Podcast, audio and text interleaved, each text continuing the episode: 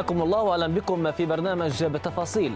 في ظل التوتر المتصاعد بين روسيا والجانب الغربي حول الأزمة الأوكرانية هي موسكو تكشف عن حقائق نووية جرى إثارتها بشكل مفصل في المقترحات الروسية حول مسألة الضمانات الأمنية.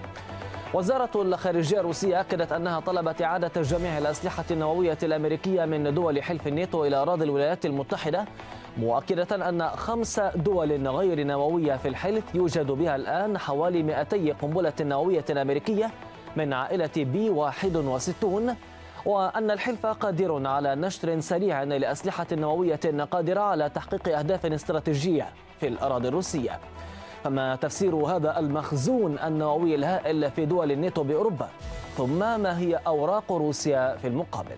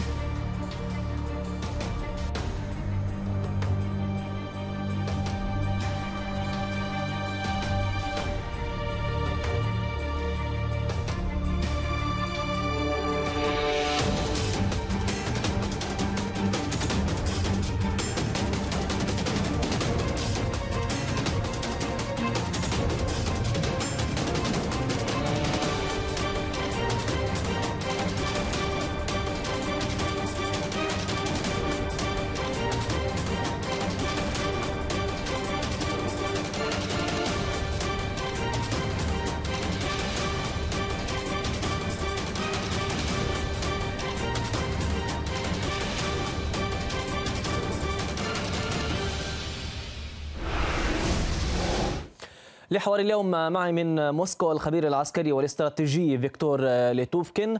أيضا معي من أورلاندو توم حرب مدير التحالف الأمريكي الشرق أوسطي للديمقراطية. ومعي من مانشستر الخبير العسكري والاستراتيجي الدكتور فواز غازي حلمي مرحبا بكم على شاشة RT حياكم الله. أبدأ معك أستاذ فيكتور. يعني بحسب إحصائية معهد ستوكهولم لأبحاث السلام إحصائية حتى يناير عام 2021 تمتلك روسيا 6255 قنبلة نووية. ما مغزى ودلالة المقترح الروسي الذي جرى تضمينه في مسألة الضمانات الأمنية حول إعادة الأسلحة الأمريكية؟ التي أو الأسلحة النووية التي يجري نشرها في دول الناتو بأوروبا.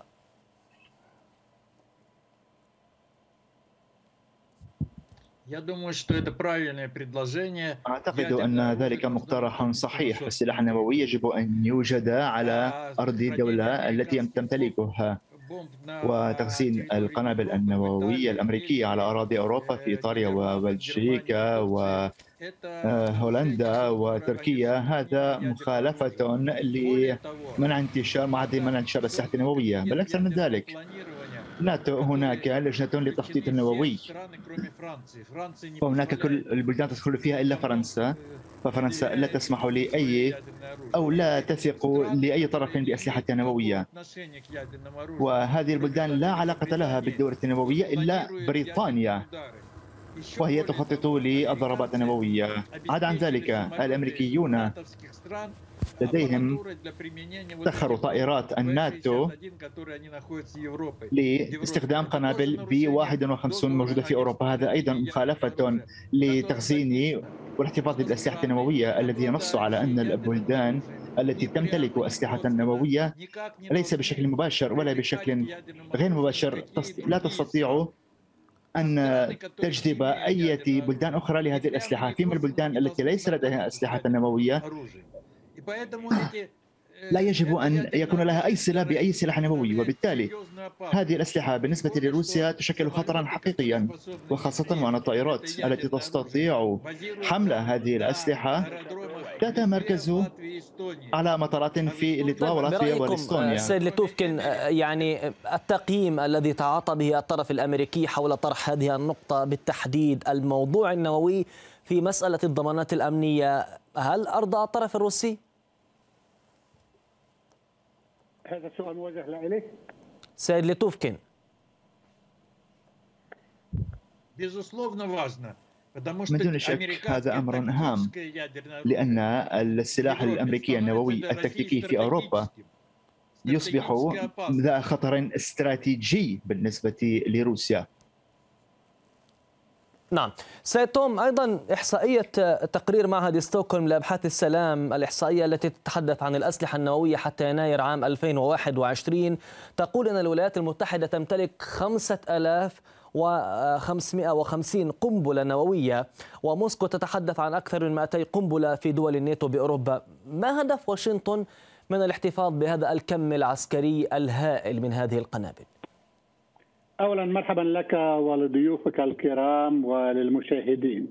هلأ بدون شك الدول العظمى لديها السلاح النووي ومنها الولايات المتحدة ولها نووي في أوروبا. إضافة إلى ذلك عندك الفرنسيين والإنجليز لديهم السلاح النووي آه، في أوروبا. هلأ أنا أتصور حسب كما قال الرئيس بايدن بأن السلاح وخاصة ضمن الحملة الانتخابية فترة الحملة الانتخابية أنه السلاح النووي في أوروبا هو فقط للردع. وكما سمعنا من مسؤولين أمريكان بهذا الشهرين عندما بدأت روسيا تحشد جيوشها على الحدود مع أوكرانيا وتكلموا هنا عن السلاح النووي وقال هذا لدينا نحن سلاح ردع وليس هو سلاح للمواجهة فقط للردع. هلأ بدون شك يعني بالأسبوع الماضي والأسبوعين الماضيين رأينا بأن هنالك طيران استكشافي للولايات المتحدة ضمن أوكرانيا لمراقبة الحدود مع روسيا ليرى اذا الحشد الحشود العسكرية الروسية فيها أي سلاح نووي. وهنا على الدول المعنية وخاصة الناتو اليوم ليراقبوا هذه الخطورة إذا روسيا تأتي بسلاح نووي على الحدود مع أوكرانيا. هلا كما عبر المسؤول الروسي عن آه، السلاح النووي. طبعا هذا شيء سابق ولكن عبر عنه اليوم لاستخدامه لمصلحة روسيا بالمفاوضات إن كان مع الفرنسيين أما مع الأمريكان بما يختص أوكرانيا. هذا لا أكثر ولا أقل ولذلك السبب أتوا بهذه التصاريح اليوم والأسبوع الماضي آه، لاستغلال سياسي ضمن المجتمع الروسي لأن بالفعل بالولايات المتحدة لم يتكلموا عن هذا ما تكلم عنه الروس الروس في ال 24 لكن الحقائق تتكلم الحقائق تتكلم أستاذ توم يعني هذه الإحصائيات التي ذكرتها لك هذا الكم الهائل من القنابل هل يمكن إنكار هذا؟ لا على الإطلاق لم يمكن إنكار هذا وكل هذه الدول لديها سلاح نووي وهي الولايات المتحدة قالت عدة مرات نحن لا يمكن أن نستعمل هذا السلاح إلا في حالة ردع إذا الأعداء تقدموا علينا واستعملوا السلاح اولا وهذا نحن سلاح ردع وليس سلاح مواجهة. نعم. أنتقل لك دكتور فواز ودعني أتحدث هنا وأنقل لك ما قاله فلاديمير يرماكوف مدير الإدارة المختصة بعدم الانتشار والحد من الأسلحة في وزارة الخارجية الروسية الذي قال إن الناتو يشرك دولا غير نووية في التدريبات لاختبار استخدام الأسلحة النووية الأمريكية ضد الاتحاد الروسي. ما نعم. الذي يسعى إليه الحلف؟ ما الذي تسعى إليه واشنطن من وراء هذه الخطوة؟ نعم تحياتي لك وللضيوف. المسألة أنه أنا أخالف للأستاذ توم حرب بأنه الأسلحة البي 1 من العائلة 12 من هذا السلاح. هذه ليست أسلحة استراتيجية لردع استراتيجي. هذه ممكن أن تكون أسلحة تعرض إن كانت فيها نية لتعرض أرضي للأراضي الروسية يعني القضية هذه سلاح ذو حدين واللي يعرف العسكرية يفهم إيش أقصد لأنه القنبلة اللي هي B 61 آه، من آه، من الجيل 12 ممكن أن تكون 300 آه، تعادل 300 كيلوغرام من TNT إلى 430 ألف كيلو غرام من تي ان تي يعني ممكن استعمالها كسلاح تدميري كامل أو سلاح تكتيكي حتى يرمى من المدفعية. فكلام الأستاذ توم الردع لما الردع في أوروبا؟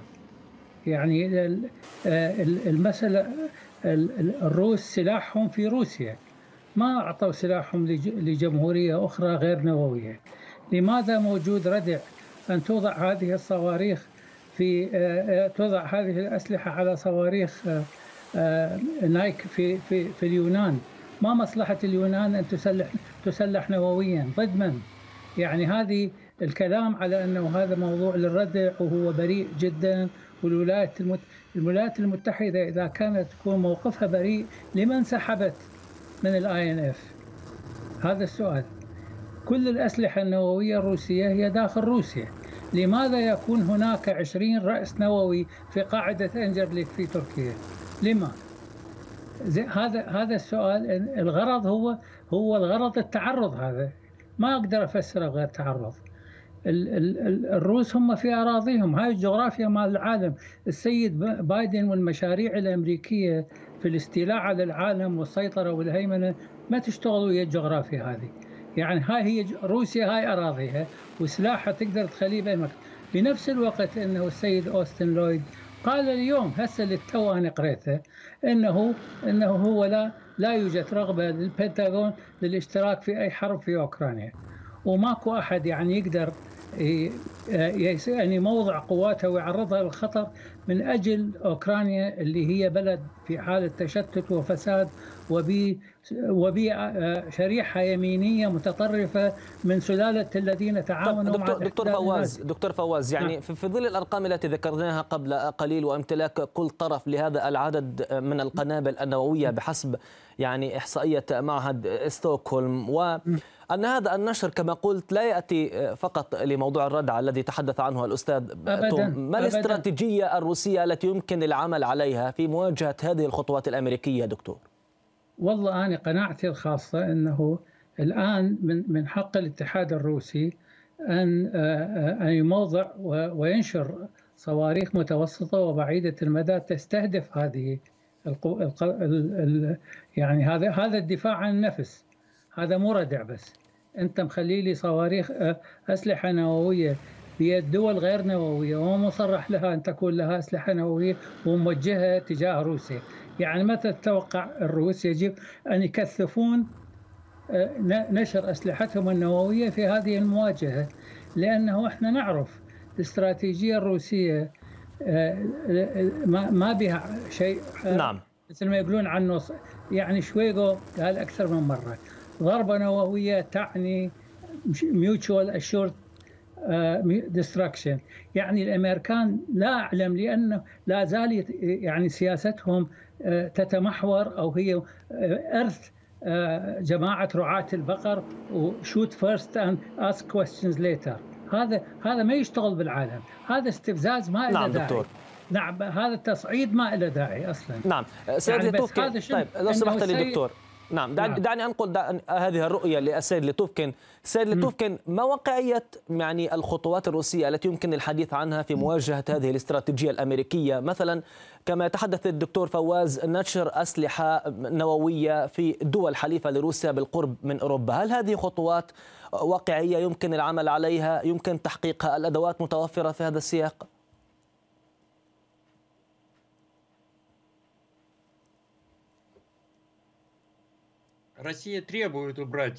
روسيا تطالب بإزالة هذه الأسلحة من الأراضي الأوروبية إلى الأراضي الأمريكية وروسيا ليس لديها أساليب أخرى لإقناع الولايات المتحدة بنقل هذه الأسلحة بعيدا يجب أن يكون هناك أساليب لإقناع البلدان التي موجودة هذه الأسلحة سيد توفكن لو سمحت لي أعيد أعيد السؤال مرة أخرى أعيد السؤال مرة أخرى أنا سألتك هل يمكن للطرف الروسي أن ينشر أسلحة نووية في دول حليفة له بالقرب من أوروبا كما يفعل الطرف الأمريكي كما يفعل حلف الناتو عندما ينشر قنابل. هناك مخزون من القنابل الأمريكية متواجدة في دول الناتو بأوروبا. هذا هو سؤالي.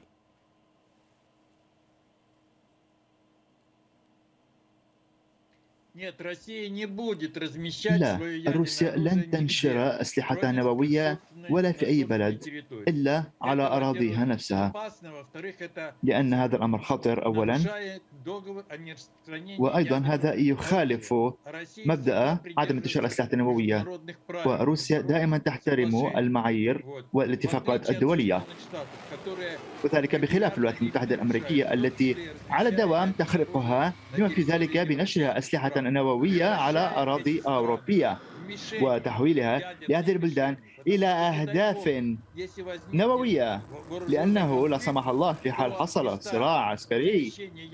فإن أماكن تموضع هذه الأسلحة النووية وحتى في حال وصلها صاروخ أو قذيفة تقليدية ليست نووية فإنها ستحول ذلك المكان إلى صحراء نووية. وسيعاني من ذلك نصف أوروبا. ولذلك فإن البلدان الأوروبية حيث تتموضع هذه الأسلحة يجب أن تقنع الولايات المتحدة بأي طريقة كانت وليس عن طريق الكلام لأن يجب الولايات المتحدة إزالة الأسلحة النووية من أوروبا لأنها خطرة قبل كل شيء بالنسبة للبلدان الأوروبية. نعم. أستاذ توم هل يمكن للولايات المتحدة أن تتعاطى بإيجابية مع هذا المقترح الروسي حول إزالة الأسلحة النووية و لماذا تحاول واشنطن إشراك دول غير نووية في الاختبارات التي يجري أو تجري ضد الاتحاد الروسي؟ هو منذ زمن بعيد يعني من أيام الرئيس السابق ريغن بدأت المفاوضات بين الاتحاد السوفيتي في ذلك الوقت والولايات المتحدة لسحب عدد كبير من الأسلحة النووية وتجميد عدد كبير منها وهذا بالفعل الذي حصل. ولكن يعني حتى اليوم بعهد الرئيس بايدن يعني أول ما أتى فتح صفحة جديدة مع روسيا ورفع العقوبات التي كان وضعها الرئيس السابق ترامب على خط الغاز من روسيا إلى ألمانيا. فهذه بادرة إيجابية وليست تصعيدية ضد روسيا. وكذلك ألمانيا اليوم تحاول أن تهدئ الأحوال لحتى لأنه عندها موضوع إيجابي من الغاز الروسي. ومصلحة روسيا أن تتعامل مع الدول الأوروبية لتصدير الغاز إليهم، يعني الجانبين لهم لكن حتى المتحدث باسم الخارجية الأمريكية نيد برايس بالأمس قال إنه سوف يتم إيقاف مشروع السيل الشمالي إثنان في حال غزت روسيا أوكرانيا بين مزدوجين كما تحدث بالأمس. صحيح في حال غزت يعني عم بيحطوا شروط. هلا انت بتروح مثلا اليوم على أوكرانيا بلاروس هذه المناطق. هذه المناطق هي التي طلبت أن تصبح مع مع ناتو وليس بالعكس. هل لهول البلدان لم يسألوا لأن ينضموا إلى ناتو؟ ما حدا راكد وراهم حتى يجيبهم على الناتو ولكن بعد القمع على سبعين سنة تحت الشيوعية العالمية في ذلك الوقت يفضلون النظام الرأسمالي. ولكن نحن بالولايات المتحدة نتفهم خوف الروس من هذه المرحلة بأنه إذا انضموا هؤلاء الدول على ناتو يعني صفة ناتو مواجهة مع روسيا وربما تقييد الدور الروسي. ومن ناحية ثانية الغرب اليوم يتفهم بأي تدخل روسي في أوكرانيا أما بيلاروس أما إستونيا أما هذه البلدان. ربما صفحة جديدة مثل النازية بال 1940 وهذا التخوف عند الجانبين فعلى الجانبين أن يهدئوا الأوضاع وأن نعم. إعادة النظر بالتدخل الروسي في أوكرانيا وأما لا ولكن هنالك مصالح للجانبين اليوم لتهدئة هذا الأوضاع. وأنا برأيي ستهدأ الأوضاع ولكن كل واحد لديه مكاسب اليوم. الأمريكان والأوروبيون لديهم مكاسب ولكن ليست بمكاسب قاسية بمكاسب قليلة لتهدئة الأوضاع. والروس لديهم مكاسب أكثر لأنه صاروا على الحدود ومثل ما سمعنا من الأمريكان أنه سيدخلون بأي ليلة على أوكرانيا. فأنا أتصور بأن مكاسب الروس هي أكبر بكثير clear ما ما يحصلون من الأمريكان والأوروبيين اليوم مما كانت عليه آه، منذ نعم. فترة. ومن ضمنها هو تخفيف عدد الصواريخ النووية الموجودة من, من بأوروبا. وهذا اليوم إنه مثل ما قال المسؤول الروسي عنهم يعني صار شيء واضح إنه ليست فقط روسيا إنه بدها إنه تتوقف الهجوم على أوكرانيا. لكن أيضا أيضا أستاذ توم يعني لو سمحت لي في هذا السياق لم يجري التعاطي بإيجابية مع مسألة التوسع آه، شرقا سأعود لك في هذا السياق لكن أنتقل الآن للدكتور آه، فواز آه، في موضوع طرح ورقة أوكرانيا جورجيا في الانضمام إلى حلف الناتو هل ترى أن هناك خيطا ناظما بين هذا الطرح والورقة النووية التي يجري التلويح بها في مواجهة روسيا في سياق أي تصعيد عسكري بين روسيا وأوكرانيا كما يجري وصفه من قبل الطرف الغربي دكتور فواز؟ أوكرانيا وجورجيا للناتو هذا تلويح فقط ولن يحصل. بس الجانب الهام اللي تفضلت به أنت واللي تحدث عنه الأستاذ توم حرب اولا بيلاروسيا لن تنتمي ولن تنت لا تنتمي ولا تريد أن تنتمي ولن تنتمي للناتو. آه، يعني اتصور هو اخطا هاي بها. آه، بيلاروسيا هي آه، حليفة للاتحاد الروسي. الجانب الهام جدا إنه تموضع السلاح النووي في أوروبا هذا لا يعني شيء لا قضية بها إنه شعوب آه، كانت متضايقه من الهيمنة الشيوعية ولا إلى حد صارت انتخابات لدى هذه الشعوب وظهرت حكومات ضعيفة خاضعة خضوعا كاملا لإرادة الولايات المتحدة على عكس دول الناتو الأخرى اللي هي أصيلة بالناتو. هاي لازم نفتهم هاي الحقيقة. يعني تشيك شنو مصلحة تشيك؟ أن, أن تخزن أسلحة نووية في في في تشيك. ليش؟ يعني ماذا سيحصل؟ إلا أنه حتى إذا ضربت تشيك بسلاح تقليدي لأنه الرؤوس التقليدية الآن لها قدرة تدميرية بقد السلاح النووي. يعني الناس هذول يعرضون بلادهم للخطر للخطر بسبب طاعتهم العمياء لإملاء الولايات المتحدة. ويريدون يصيرون رأسماليين أكثر من الرأسماليين على حساب مصلحة وأمن شعوبهم. يا أخي ما يخالف أنت تخلصت سويت انتخابات بس لا تكون أداة للآخرين. الجانب الهام جدا أنه ال ال ال هذه الآن هو الغرض من موضوع ألمانيا. تفضل أستاذ. ألمانيا لن تتخلى عن السيل الشمالي وألمانيا لديها مصالح استراتيجية في صناعات هندسية هائلة في روسيا لا الآن يعني ألمانيا لن تصبح أداة كما أصبحت الحكومة البولندية البولندية نعم. آه، آه، أداة لمقاطعة روسيا على حساب خسارتها الاقتصادية الصادرات البولونية إلى روسيا كانت داعم كبير للاقتصاد البولوني. الآن هم خسروها والأمريكان ما أعتقد هم في مزاج أن يعوضوهم عن خسائرهم ولا يعوضون عن خسائر أي دولة أخرى. أما بالنسبة ما تحدثنا عليه في موضوع التهويل والتهريج خاصة بالنسبة لحكومة آه، المملكة المتحدة هذا البلد يعني العايش به أن الرئيس أن السيد بوريس جونسون في في مرحلة إنه عموما دكتور فواز يعني على ذكر المملكة المتحدة هي تمتلك 225 نعم. قنبلة نووية. نعم.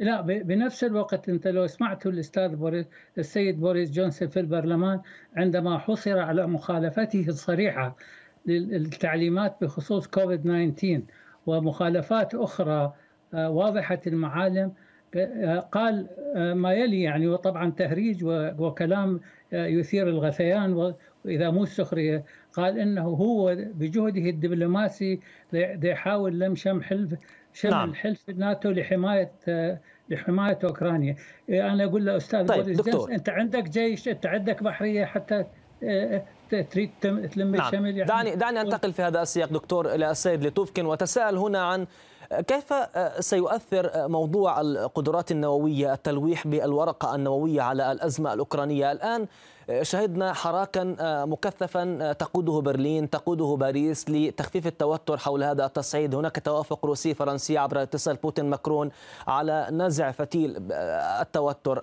ما الذي يجري في هذا السياق؟ و ما اللغة التي ستنتصر اللغة النووية أم لغة الدبلوماسية؟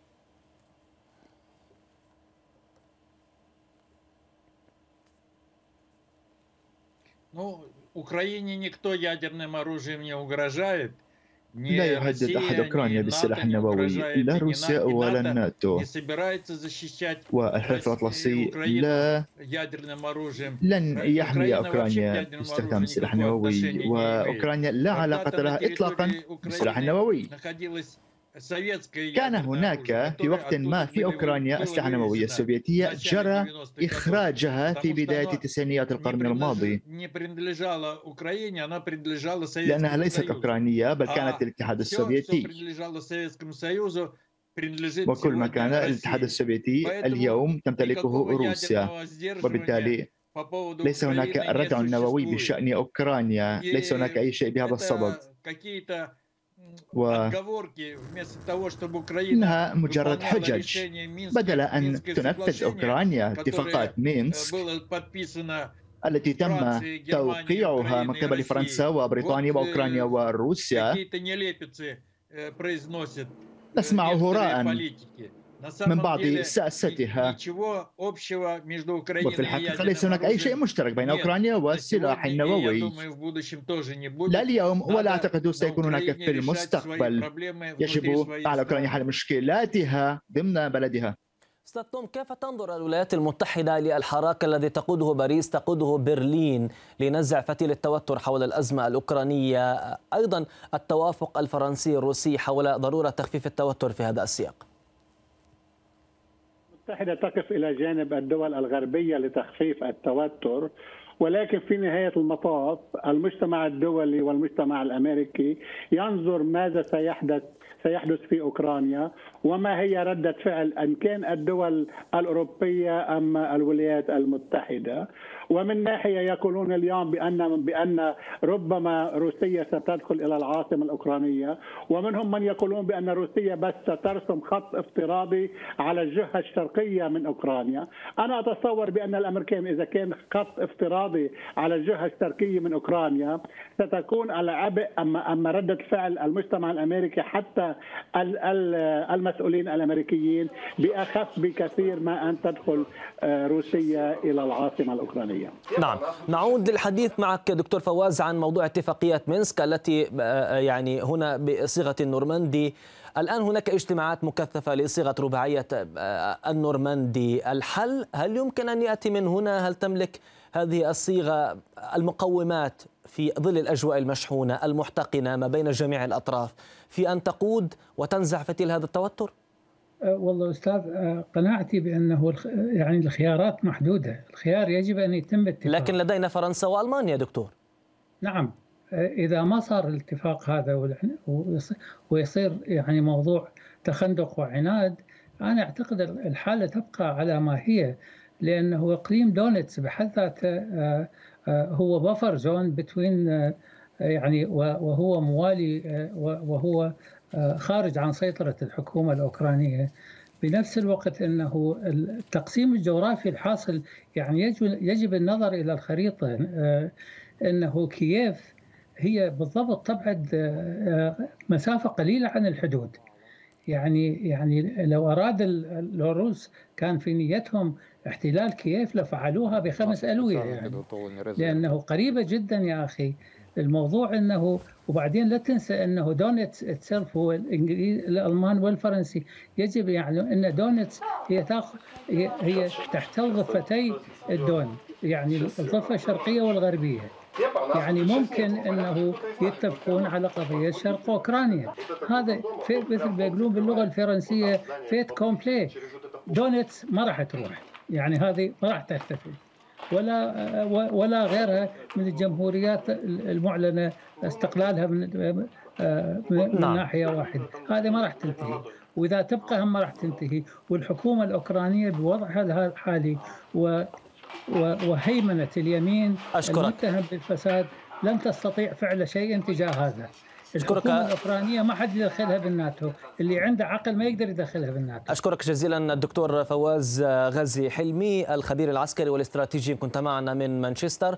أيضا أشكر من أورلاندو توم حرب مدير التحالف الأمريكي الشرق أوسطي للديمقراطية. ومن موسكو الخبير العسكري والاستراتيجي فيكتور توفكن شكرا جزيلا لكم ضيوف الكرام على هذا الحوار. الشكر أيضا موصول لكم مشاهدينا الكرام على حسن المتابعة. هذه تحية وإلى اللقاء.